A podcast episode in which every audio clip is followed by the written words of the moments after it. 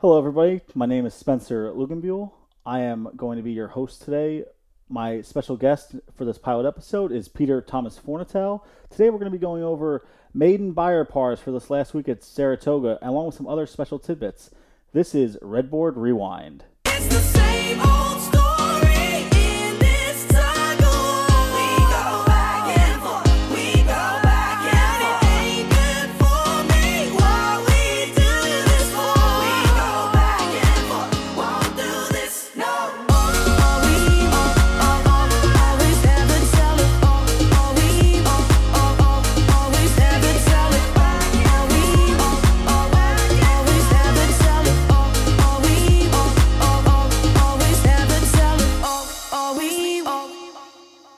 Hello and welcome to Redboard Rewind. This is not Spencer Lubenguel. This is Peter Thomas Fornatale. We're breaking format here in this pilot episode just because I thought it might be helpful to have my familiar voice here somewhere in the first couple of minutes, bringing in the audience and introducing our new host, Spencer. Spencer, how are you doing today? I'm doing great, Pete. How are you? I'm excellent. We'll start with an easy one. Spence or Spencer? What do you, how do you actually prefer to be called? Either or, Spencer works. Okay.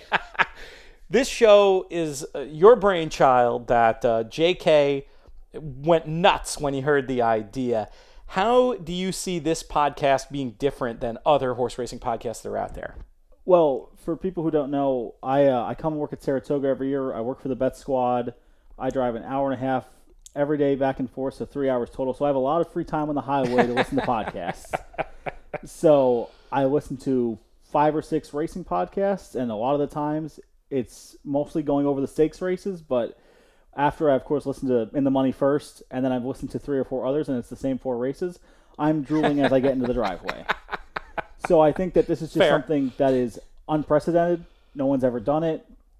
And I think that it will help out not just veteran players, but I think newer players that want to add concepts or for older players, forgotten concepts. And I think it's a really good idea that'll get a lot of, you know, Twitter stuff going where we can get a lot of good conversations going. And the idea is, which we haven't quite stated yet, but to look back at recent races with the angle of why certain horses did what they did. And it doesn't have to be just going over Dunbar Road in the Alabama. We can be looking at a maiden race. We can be looking at a cap horse in a claimer that might have been the difference in a giant, important handicapping contest. And through these discussions of recently concluded races, to talk about some more evergreen concepts. Spencer, Absolutely. you're somebody who I know uh, has read a lot of handicapping books. That one of the things that excited me when this idea was presented to me was an audio version of a handicapping book in many ways. Uh, Tell us about uh, your view of handicapping books in general and how you see this show sort of continuing on in that legacy. So for me, I have watched racing off and on my entire life. I probably didn't really start being, you know, intent on watching every race and taking notes until probably California Chrome's year when he won the Derby and stuff like that.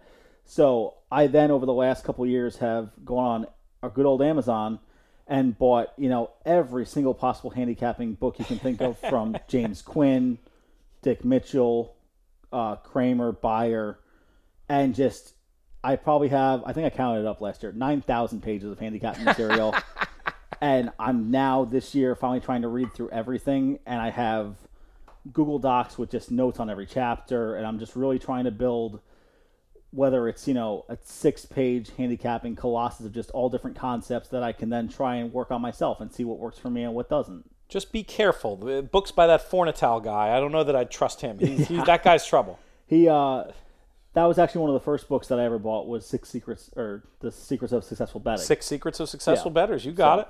Frank Scatoni, our recent guest on the uh, in the Money shows, and I that was one of the reasons, or one of the ways, I should say, that we really got into the game. Coming Mm-hmm. up here, handicapping for the Saratoga Special in its early years, and then having the idea to pitch that book, basically uh, a ripoff of Stephen Covey's Seven Habits of Highly Successful People. We just wanted to do the degenerate version, and hopefully you got something out of that book in your journey. I think that one of the best concepts that I believe Cary Fotias, if I'm saying the last name right, You nailed it. The late great Cary Fotias, a, a Oh. great friend of mine. I tried to read his book. It's a little bit complex, but one of the best things I got out of the Six Secrets Successful Betting is um I should have come up with a title that wasn't such a tongue twister. Clearly, exactly just call Uh, it Six Secrets. Six Secrets. so he said that if you don't have a positive ROI in win betting, you should not be touching any other pool for the time being. So for me, a lot of it is I'm very rarely in anything higher than an exacta for you know vertical races, and I'm doubles strictly for horizontals. I'll play pick fives, pick fours if I have some friends that want to go in on a ticket. That's fine, but just I don't think enough people do record keeping, and I don't think enough people, you know, I would be surprised if you did 100 people and said do 100 races that they would have a positive ROI. It's very mean, difficult. I mean, if you're beating the takeout, you're Yes. you're doing incredibly well. But I think you've hit on something really important is people's willful ignorance, I guess you could say, about their own betting. And look, we're not here to judge. No. If if this is just disposable income, you mm-hmm. know, nobody says, "Oh man, I'm down 800 at the Yankee games Yeah. after you buy your 10 game pack or whatever it is." And if, if that's all racing is to you, that's fine. Again, no the racetrack in general, as we talked about with Dan Tordjman the other day, also here from the Brentwood. We are we're live actually today from one of the rooms at the Brentwood, which is gorgeous, painted like a barn, but in all the best possible ways. Um, anyway, special location, which we appreciate. But we talked about it with Dan the other day that racing is kind of a no judgment zone in many respects, and and this is certainly a case of that. But let's say you want you could want to be a winning player. I mean, that's a great goal, a very difficult goal, but a great goal. But even if you don't necessarily want to be a winning player, you just want to be able to go to the track more, then losing less is going to enable you to go to the track more and cashing more tickets and having more fun while you're at it. Record keeping can lead you to all those different things. Now, let me ask you I know you're supposed to be the host, but I, I you know, it's, it's a habit. I can't help it. I'll let you, I'll let you take over here in a second. I promise. But record keeping, how do you do it? So for me, I literally just have an Excel spreadsheet, and I have it based off of every type of possible bet I make, uh, the class levels, and the surface. That way, at the end of a week, month, six month, a quarter, whatever you want to do, I can really break down. If I'm doing terrible in turf sprints, well, then my bankroll for that next quarter or however long I know I'm going to do it for will be cut in half because I want to make sure that I am now relearning what I'm doing wrong, and I would probably take twice as long when I'm when I'm trying to wager on that race, and I'm taking twice as long in the result charts to see what I'm missing on a track profile or anything like that. I admire that dedication. I mean, that's really what you need to do. It reminds me very much of working with uh, Mike Maloney on Betting with an Edge, where he talks about record keeping. And he also talks about something else that I've seen you do a tremendous job of playing on paper. In other words, times when your bankroll, in Mike's case, when he was uh, a student at EKU, the Harvard of the Ohio Valley Conference, he he uh, didn't have the big bankroll, so he'd spend time. He and his friends, it was like a game. They'd go through the paper uh, when they already had the results, and, and he'd make selections and. That's something that takes amazing discipline. It's something that I've, I know that you've been doing this meet when a little cash strapped. How much has that helped you in your horseplay? I think that even if let's say you know who the winner is in a race and you go back and try and find him, the best thing to do with that would be would be for twenty dollar plus horses to me. Everyone can find the top Beyer horse that won at four to five, but how do you find a horse that I'm gonna hopefully talk about in a little bit that I had uh, last week that was a solid twenty dollar horse that not a lot of people saw, but it also you know took into other things, pedigree notes, stuff like that. Maybe you can't do that when you're looking through the Woodbine form from three weeks ago, but I mean, my entire desk, my girlfriend, like she wants to start recycling. I have Saratoga forms from last year that I still have. The last double at Finger Lakes on a rainy Wait day a that second. I still want to do. I got to stop you right there. You're a young, you, unlike me, you're a young person, Yes. and you're talking about piles of paper. I remember uh, when interviewing Andy Serling uh, for Six Secrets of Successful Betters and talking about the stacks of racing forms and how they'd ended relationships. you're young. Isn't this stuff supposed to be digital? Yeah, for for me, I do have digital. I have a form in front of me now. I have my iPod or my iPad next to me. Nothing will ever. It's the first time I ever did it. Pen and paper. Digital is always fun, but pen and paper is still a really cool way to go. And even sometimes, if I have my notes on my iPad, there's not much room anymore left in the in the paper form. So like, it's nice to be able to just kind of like you know, do short little concept notes and you know, for something like Formulator, I've been taking notes the entire Saratoga meet of what the horses have done out of it. I've found more key races than you would ever imagine, and I've found weak key races where nobody's run well out of it. Well, that's we're, we're getting it. We're unpacking some really good stuff here. I do want to loop back. We're going to go forward, but we'll loop back first, and we'll we'll talk a little bit more about record keeping. Mm-hmm. The great news about record keeping is Spencer extremely diligent, and at my best, I have done the exactly what you said, the Excel file. But even when you're not doing that, if you have an ADW, if you're a NYRA Bets player, if you're a Amwager player, wherever it is that you uh, play the horses, uh, Keeneland Select, another one I'll throw out there, you have the opportunity to go back and look at your play and make the same kind of assessments and do it without any extra legwork. Maloney says 50s, you know, take 15 minutes a day and I'm going to I guarantee you you're going to significantly increase your ROI. Some of us, especially those of us who are more in the we're doing this for fun mm-hmm. camp, you don't necessarily have the 15 minutes a day. When you're talking about looking at your results on an ADW, it's more like 15 seconds. Not even 15 seconds. We have two dark days a week at mostly every major track. If Monday and Tuesday are for like with the wife and kids, there's a solid hour you can spend even of just dissecting that stuff. It's two clicks on an ADW and you're done. so I mean, it's the reason that there are winning players and losing players. If you have that disposable income and that's what you want to do, that's fine. But for the people who are complaining who want to be winners, those are the type of people that we should be trying to beat to begin with, and this is a way you can do it. Yeah, and, and it, again, doesn't take much time, and it makes a lot of sense. You also mentioned another very basic concept that I love mm-hmm. and has changed my life as a gambler, and especially if you're a gambler in a in a, a romantic relationship or mm-hmm. partnership with another human. This is a fantastic idea. The idea of a dedicated bankroll Yes. Tell me about how you've uh, how you had developed your bankroll and you know it sounds like you're you're at the at the nub of one at the moment or, or- the nub of one. but but, So- but talk about the why is it let me ask it this way why is it important to you to have a dedicated bankroll for people who still want to go out to the races and enjoy it, but let's say, you know, you don't have all the money in the world. If you take twenty dollars out of a paycheck, sure that doesn't seem like a lot to people who are, you know, betting in eighteen sixty three or something like that. but it's just okay, so you have twenty bucks for the week. That's one day of races. Fine if you're a weekend warrior, the Saturday races. There's ten races, you can bet two dollars a race or however much you want to bet. Having the dedicated bankroll is just don't go to the dreaded ATM machine. Don't just pull money out of your wallet. It should be completely 100% separate. it helps mentally and again uh, in relationship terms i mean so key. If at the beginning of the year you can set aside whatever your it's, it's a budget the same way you'd budget to buy your season tickets. I don't know why i said the yankees before. I clearly should have said the mets. Of course. Diehard Met fan here. a couple of us long suffering here. But the the idea of having that money separately it also i just think it makes you make much better decisions because you know even if you get to the end of your bankroll it's not like the oh my betting's done for the year. You can scrape together another bankroll course. but it's important to it's important to experience for me in gambling the idea of going broke. It's that will strengthen you. It'll let you keep you honest with yourself let you know where you are and you know if you have to dig back in okay you can dig back in. It happened to me up here last year Yeah. at this exact time. Famously i went home. It was the uh, I guess it was endorsed beating the the the highly high ahead of endorsed beating ahead of plan Yes. last year.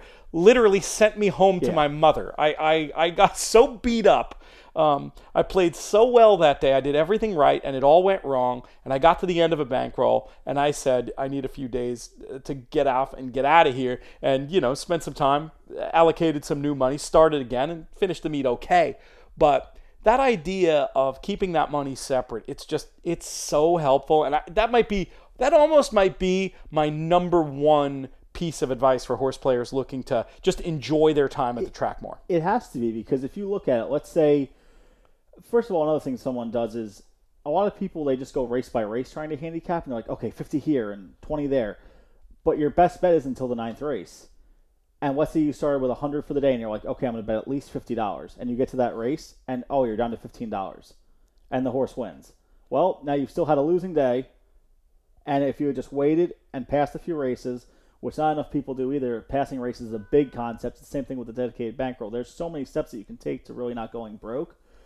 But going broke, it's also good if it happens. And the sometimes I say it, the worst thing you can do is just get right back in the next day. Maybe if you go broke because you're putting so much effort into it, take like you said, four or five days. Don't even ra- open a racing form.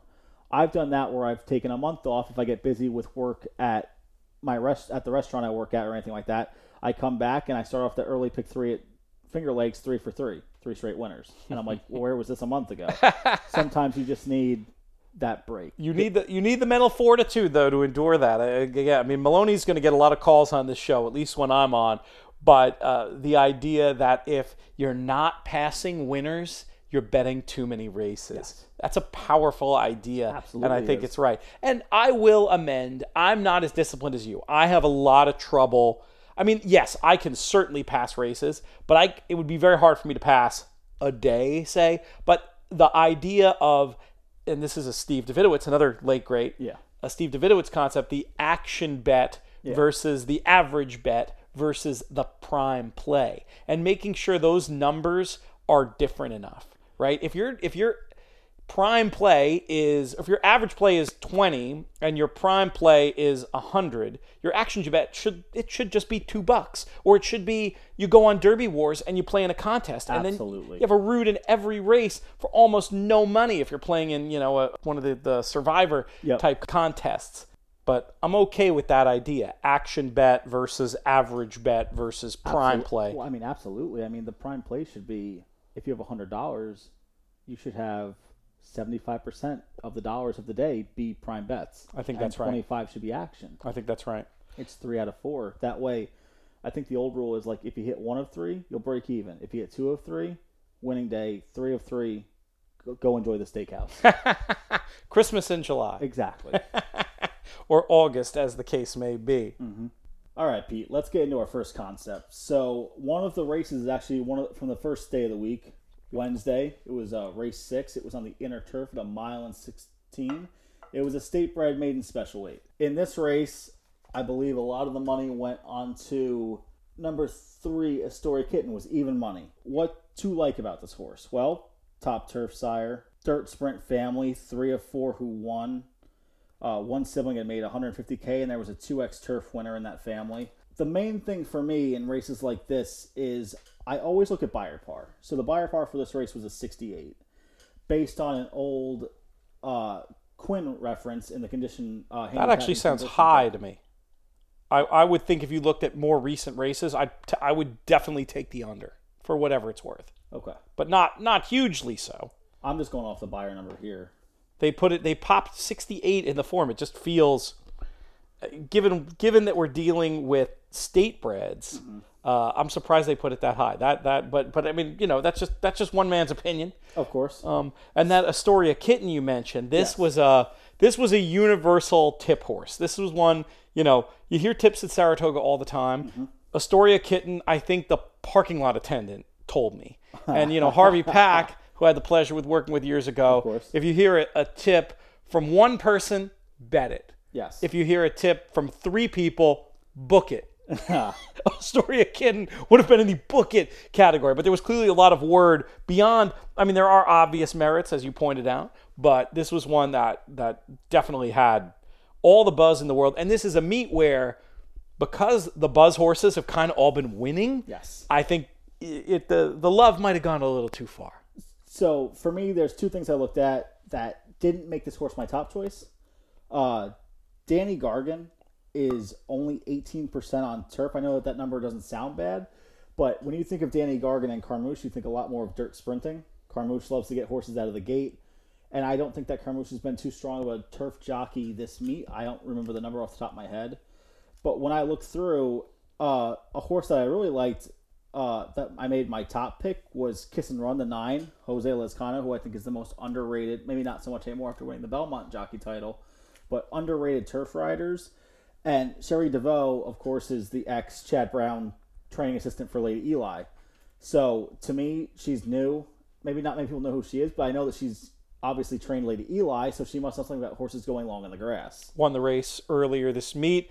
She's married to the famed bloodstock agent David Ingordo, who picked out Zenyatta. She's a she's an industry insider Yes. who a lot of casual players might not know who she is, but obviously somebody I expect to be winning a lot more races up here before all is said and done. And Kiss and Run was another about whom there was some positive word. This daughter of uh, Carpe Diem. So, uh, the third horse I landed on, who actually ended up winning this race, was English Breeze. David Donk has been absolutely ice cold this meet. At this point, I think he was one for 31.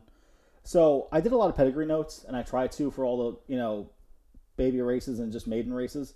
Uh, for the sire, I just noticed that he improves the longer distances. The English dam- Channel. I mean, the, yeah. the dam had won 250000 uh the lone sibling at the time was 0 for 7 at 2 and 1 for 17 lifetime not that good but if you think for someone who's so ice cold manny franco hasn't had the best meet this horse was 9 to 1 i would expect this horse to be double digits so why he was hanging around in single digits so when i looked back at the race i said okay astoria kitten's even money and i have two other horses that i know will be above 3 to 1 so I said, let me come out with a double win bet. I'm going to try and beat what I think is a vulnerable favorite. And it, he got it done. That was probably Manny Franco's one of his best rides of the meet. The horse won by, I believe, four and three quarter lengths. So, Yep. I mean, pretty much smashed these guys to bits. Uh, we got back at the Beyer par, uh, for which I think is 68. You lower it in James Quinn's book on routes, you can lower it up to six points to get within the Beyer par. And uh, this horse came back and ran a 62 the only horse within the Beyer par. The second place horse ran a 54. Overall, is this race going forward going to be a strong race? No, but on the day I had the, I had a winner at a really good price of nine to one. I love the point you made about this horse actually being bet. You know, we talk about people talk about reading the tote board, and it's such a it's an art, not a science. And the idea that a horse like this, for Donk, given the meat he's having, into the teeth of the universal tip, Astoria's kitten, and the pretty well fancied in terms of tips, kiss and run number nine. For this horse to be nine to one, there was a little bit of signal that this one was that this one was actually you can make the case that this one was live on the board. And that's the kind of tote board reading that I love mm-hmm. in these races. And I think that point is great about the par. You know, I, I I suggested, and you know, time form actually had it much more similar to your number than mine. I just, for me, I would allow horses who'd ran in this race a lot of leeway. Just having it, I guess it's a very variable condition when you're talking about two two year old New York maidens. Yeah. Um, but I would expect, I mean, any horse that had run a 58, I would have expected to be potentially live in here. But the idea to, to look to the firsters ended up paying off great dividends. I want you to talk. I know I said I was going to let you host, but I can't help it. That's fine. Uh, I, I love that concept of betting the two horses to win Yes. against the overbet chalk. Yeah. Tell me about how you came up with that, and, and let's talk about that idea for a minute. Uh, another handicapping book. I believe it was Mark Cramer's book on form. I can't remember the exact name and title of the book. Uh, he has it to where I, I think people like picking winners. That's the debut book. Everyone go get picking winners. it's a great book. In the 70s picking winners got you positive. Now you have to be so much smarter. There's computer players. There's so much other obstacles in, in the way. And i just think if i know that there's going to be an overbet chalk or a horse that so he was even money. So if you look at a value line he would have to win 50 out of 100 races which he very might well do. But if i'm betting this race only 10 times, well, all I had to do was pick the five right one time. And this was the one time. And they also, if you look at it, this horse could probably, by winning by so much on a turf on a turf course, four and three quarters is a lot to win on the turf. So this horse could probably win two or three more times. So nine to one is just such a juicy overlay for me.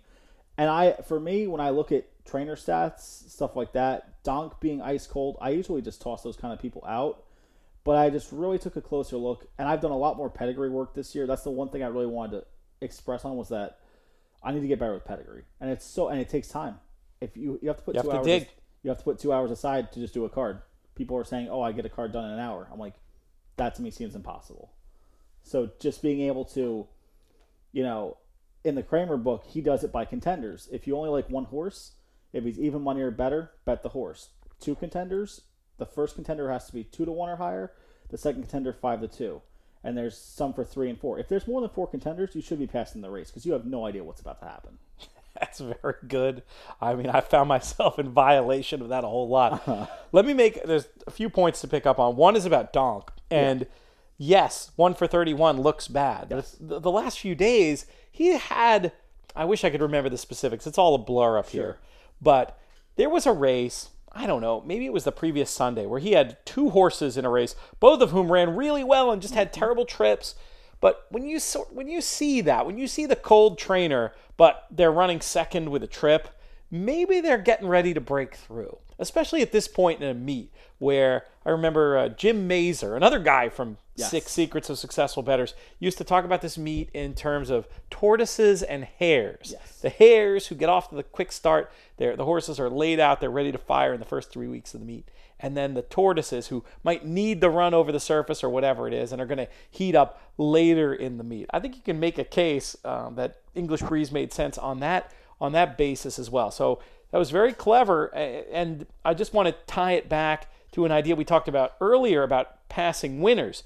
Yeah, I mean, you hear about the the best horse in Gargan's barn or whatever stories were out there about this thing, and you want to be on the winner. You want to show that you're an insider and you've heard the word and and you made it happen. But you know, I can also make the case that that's the type of winner you're supposed to pass. Exactly. If you have like for me, if I if he was the only horse I liked, I would have bet him. But having three other horses in the race, not to mention turf racing, bigger fields, a lot more problems with getting in trouble. So a bigger price required. I'm, I'm assuming. usually, Yeah. I I would like to say, especially like if you want a speed horse, you can take less money because he's supposed to be out in the lead, as long as there's no other crazy stuff going on where they're going 22 and one to the quarter. But for a closer, he has to get the right pace up front and avoid trouble. Well, that's two things already that a speed horse doesn't have to worry about. So you need a you need a larger price. And with turf racing, you know, if you've noticed how Chad's training all of his turf horses this year, none of them go to the lead, and all he does is he just wants them on the rail and tipping out. Most of them are winning, but if eight out of ten are winning, those other two are going to be really juicy prices in those races that Chad's not winning right now. It's it's the way that you look at price. I mean, it does remind me very much of uh, Mark Cramer, who we were talking about before. And I know value lines are a concept you want to get in on. We're very.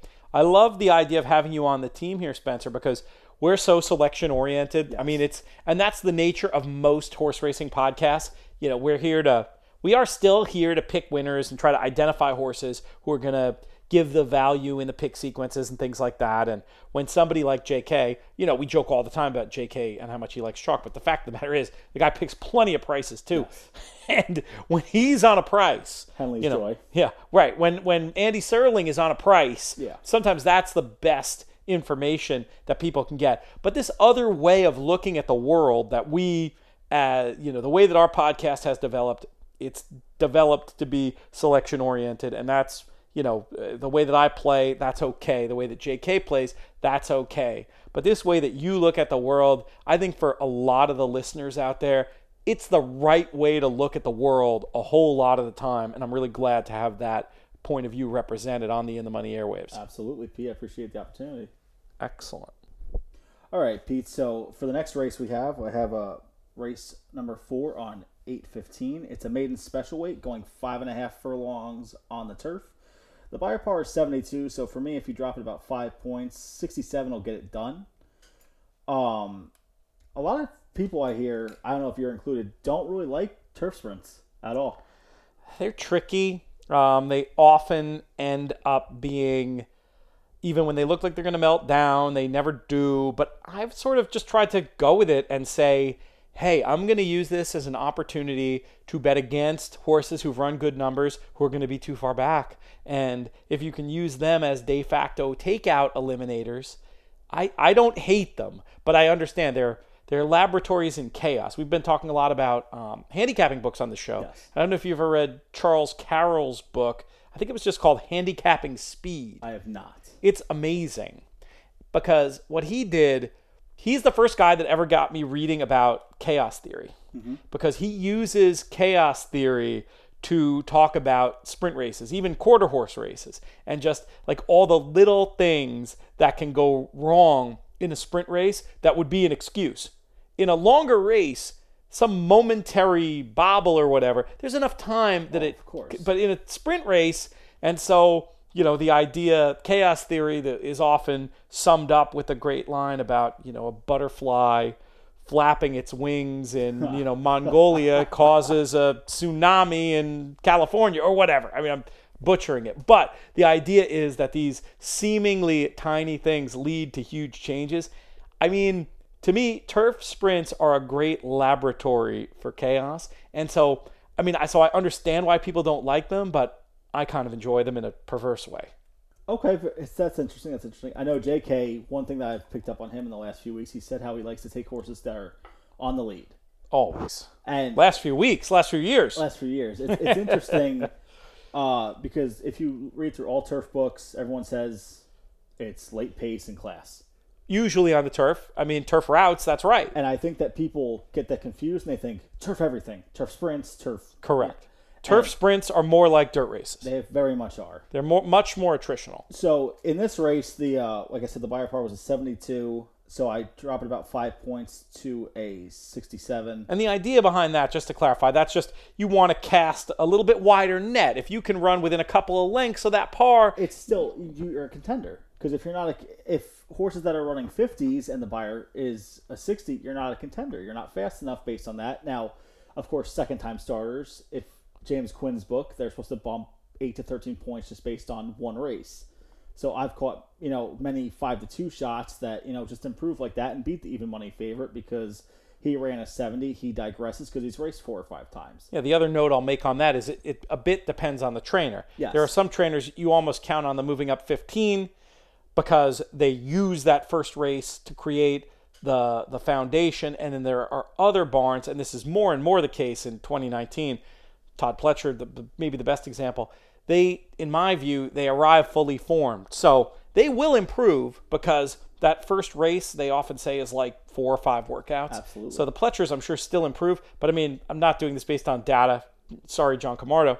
But if, if I'm going to guess that the you know the average Ian Wilkes improves 13 to 20 points, the average Pletcher three to five. Probably. You know that kind of thing. The best, the best one that I use a ton is Linda Rice. I, she's eleven percent first time starter. She's thirty two percent second time out. If you're betting a Linda Rice first time starter, it better be the goods. You better be getting Jose or one of the top riders, and even then they still lose. But then second time out, they still win at four to five. But you would have saved money already by not betting them first time out. It's a great way of looking at the world. Uh, so in this race, the number four for our man Todd Pletcher, John Velasquez, uh, won the race as a first time starter. Uh, Into Mischief is a good two year old sire. Tremendous run My- right now. Nobody hotter than Into Mischief. My guess was at five and a half. He had good numbers as well, but I thought it was probably more dirt because he was only a nine percent turf s- sprint sire. And I said the horse probably wants longer. Whoops. uh, the Beyer he came back with was an 83, and the second place horse, Art Collector, came back with a 73 Beyer. So the first two horses are above the par. There was a bunch of horses in this race. To me, possible key race scenario. I would really like to look back, and I'm excited to see horses that come out of this race. And I might be onto something to where the fifth and sixth place. Now they may ship out of town, they may go somewhere else. But if you're a spot play player and these horses are going off at 10, 15 to one at parks, well, that's a big deal. This these horses will, you know, still improve your bankroll. Just I know people say stay at one circuit, but if you're staying at one circuit, you can still find those spot plays of your circuit outside in the world. horses to watch. I mean, Absolutely. Equibase, you know, you can keep tabs on these horses and you can make an exception, even if you're mostly a NYRA player, when these horses show up in other places. We talked before about the dam side pedigree. I didn't see a whole lot of it with this Mystic Lancelot. Um, and then, what do you think? Did the tote board offer any clues here? I mean, are you, is this just one that you're happy to let go and beat you, or is this one you felt like there was anything to second guess after the fact when this one, you know, seven to two in the morning line goes off at nine to five? You could argue that that alone might have put you on to use at least defensively in picks in the way that I do business. so for me, I have you know my mom comes up to the track. My aunt, she they're my aunt's a big Todd Pletcher fan. Johnny V. Whenever she sees it, she just bets it, which I think are a lot of people. Now Todd didn't have the best meet last year, and something that I'm starting to realize as I read through a couple of other pedigree books is with two year olds, you really want to look at the sires. For three year olds, you really want to look at the trainers. That's interesting. I mean, I've never even thought of that. That's interesting. Now, like the one excuse to that is Wesley, because Wesley just owns every two year old in the country, and they go to Ascot, and they win him tons of money. Well, early in the year. I mean, Yeah. uh, you can argue up here there might be some equity betting against him and uh, Yes. something uh, the 2-year-olds for him debuting up here, something probably went wrong. Yes. Cuz he's buying them to win at Keeneland and Yes, go over there and Now- impress the people in the, their fancy top hats. Todd went, you know, a little sour last year. He came back this year. He's done okay. The biggest thing was I thought Johnny V, um, and I'm not into bashing jockeys at all. No, we Well, don't we don't I do that think- on the in the money airwaves. I think he was, you know, he's usually 18, 20%. He's been under 10%, you know, until this week. Out of every jockey, out of the top 10 in the standings right now, he had the most winners last week with five wins. So if you're looking to kind of get back on the Johnny V, I don't know how much of a difference it'll be based on the odds, but he's getting tortoise and hairstyle. He was the tortoise. Now he's starting to really fire hot. Uh, that's very interesting observation, and we've talked about this on the the flagship about how the Ortiz brothers were so ridiculously hot early on Yeah. that it was getting to a point where one of them could ride a goat and it would be eight to one. Absolutely. You know, just just unbelievable the way that the market. I mean, that's the thing. You know, people talk about jockey handicapping. Serious horse players will will, and and you know, I'm in this half the time. I'm I'm not good at that game. Half the time, I don't know who's riding my horse. Honestly, Yeah. And it's not that I don't think jockeys matter. They matter tremendously. But the if anything, the public overvalues what they represent. And I think what we've seen from the Ortiz brothers at this meet is a great example of that. They're riding lights out. They're amazing. They're absolutely a, an attribute on a horse that you're going to bet. But if the crowd not only sees it, but overreacts to it, I just, that's not signal. That's just, no, it becomes noise at some point. I, I think a lot of stuff, and like I said, I- I'm a big formulator user. I look at the jockey stats and trainer stats, and two things I really picked up on was there's only two 20% riders right now at the meet. It's Jose and Javier Castellano. Irad's like middle 18, 17, 19% like that.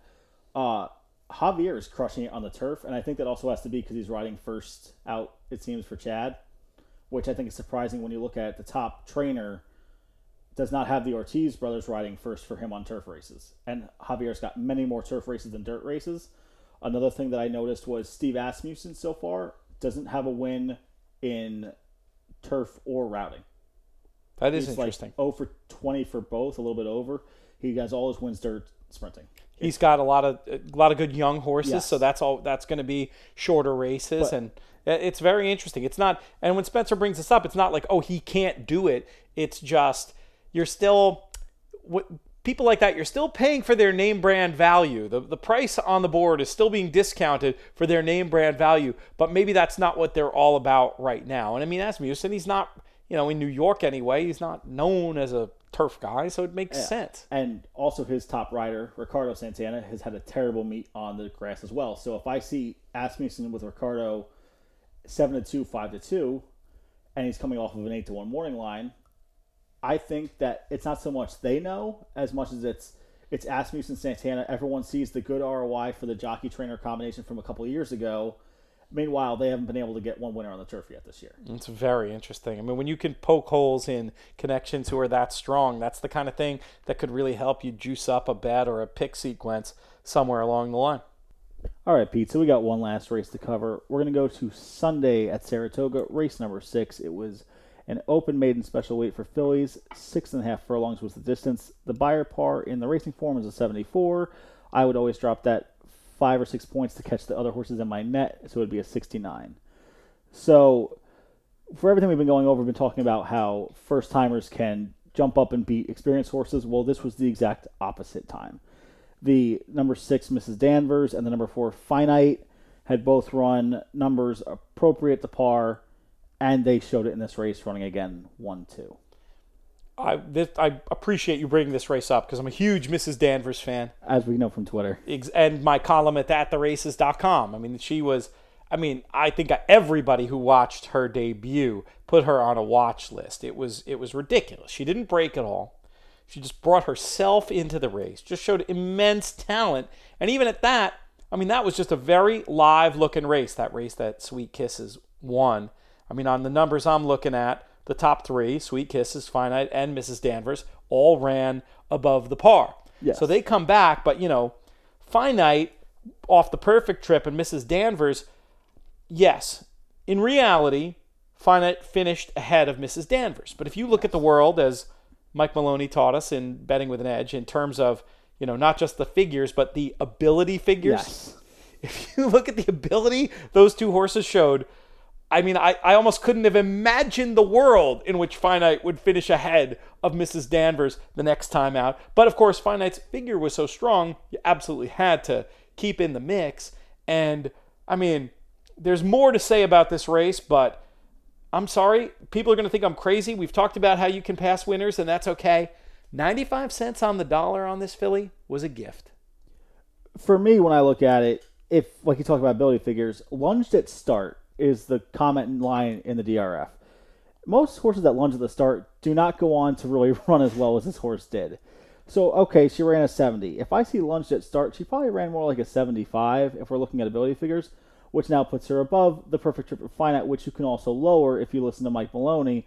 Perfect trip should be downgraded, trouble trip should be upgraded. Still, for me, four to five, probably a little bit too short, but this is where I can fix it. I would have played finite to win. I would have played a pretty hefty bet in the exacta straight the other way, and the exacta came back, I think, a little short of six dollars.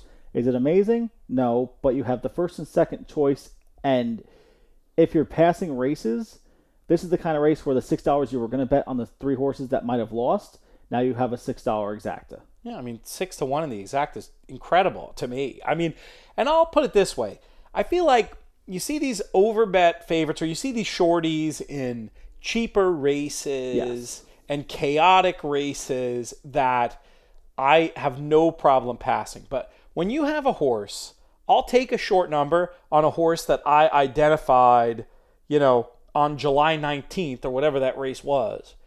Um, if I if I'm waiting for them to run for a month, all of a sudden four to five sounds really, really good. I mean, to me, I mean, look, I'm not saying I would have bet at one to five, but if Yeah. you made me go through the exercise of a value line, I mean, I feel like the horse was, I feel like she was 75% to win the race. I'm not even joking. Yeah. And when you watch the way the race played out, it only um, enhances that view because the other funny thing about this race and what's interesting to consider about Mrs. Danvers going forward, and I talked about this with Paul Matties on the flagship yesterday, they were not riding to win that race. The No, number one goal was to educate Mrs. Danvers yesterday. They held her in behind. Joel's ripping her face off um, it was, you know, it, it created some anxiety for me, who took a strong position. Of course. Because, you know, of the contacts in the UK. Um, she was odds against over there. Let's just say it that way. And the boys were betting. And, you know, when the boys win, I win. So it, it was, there, there were some anxious moments, but I get it. I mean, they're trying. I mean, I know it sounds completely insane. It's whatever day it is, August 20th. Yes. I mean, this looks like an Oaks filly.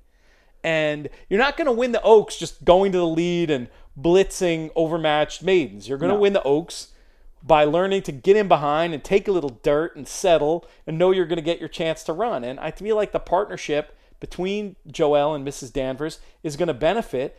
And this is a race going forward. Again, we talked about ability figures. The figure here, whatever you have it as, to me, you can project a lot based on the fact that the total goal wasn't winning. They, they were educating her. I feel like that had to cost her some time. And then the fact that you're looking at a yard, a yard, what am I in England? A barn and a sire in Tapit that you just expect to keep getting better. I mean, it it it's not nuts to see this one running some monster numbers towards the end of this year and certainly going into the three year old season. I, I'll admit it, I'm a huge Mrs. Danvers fan. and not to say that the first years didn't run bad, but just looking at the first couple horses, Jimmy Jerkens, seven percent first time starter. Rudy's not that bad, eleven percent. Uh, Jaime Mejia's 0 for 23. I'm not saying that all these horses were going to be prepped, but if you really get down to the nitty gritty and you're not finding much on this card, to pass in this instance, if you've looked at enough maiden races, and a lot of people have trouble. They and I think the trouble with people that ha- they haven't maiden races is they just don't put in enough work, maybe with the pedigree, workouts, stuff like that. Uh, if I see a trainer that's 0 for 23 and he doesn't have any flashy works, I'm crossing the horse out instantly and I'm just going on to the next horse. Maiden races should take a little longer for the pedigree stuff. That's how we found English Breeze. That's how we found that. In this race, this race could have been handicapped, and I take a long time to handicap my races. I would have had this race done in five seconds. and just And the par, it's really for you. It's all about the par and then the relative trips of Mrs. Danvers. Exactly. Since I know that she's lunged, okay, so she ran a 70, now it's a 75, and she actually ended up running an 82 in this race. So, like you said, Oaks filly, I the Oaks was like a mid 90 this year with Serengeti Empress, who was another one that was on the lead. Like, you need to take dirt in your face. It's the main reason why the Derby preps are so hard every year because everyone's like, hidden scroll, 104 Beyer in, in the wet. Don't bring up a sore subject, I'm sorry, I'm sorry. but it's just people just need to realize that this game to win is so much more difficult than just buying the racing form as you're walking into the track. That to me is like a death sentence.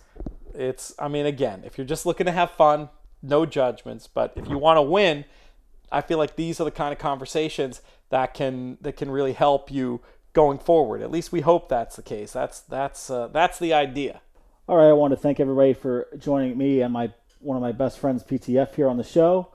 Uh, a couple special things about me for people who have never heard of me. Uh, once again, my name is Spencer Luganbiel. I am on Twitter at handy underscore capper. Uh, I also have a website free of charge. Very many remember anonymousracing.com. Uh, it's called thedailygallop.net. I have weekly stuff out all the time. Colonial Downs right now we're covering Saratoga, Del Mar. We're going to have a podcast every Friday by Joe Wolf called Board Hitters and Bourbon. He's going to be going over, I believe, it is the uh, personal ensign this week with uh, Elate and Midnight Bisou. So if you guys can come over, check it out, you know, give me some love. I'd really appreciate it. Other than that, I will see you guys next time.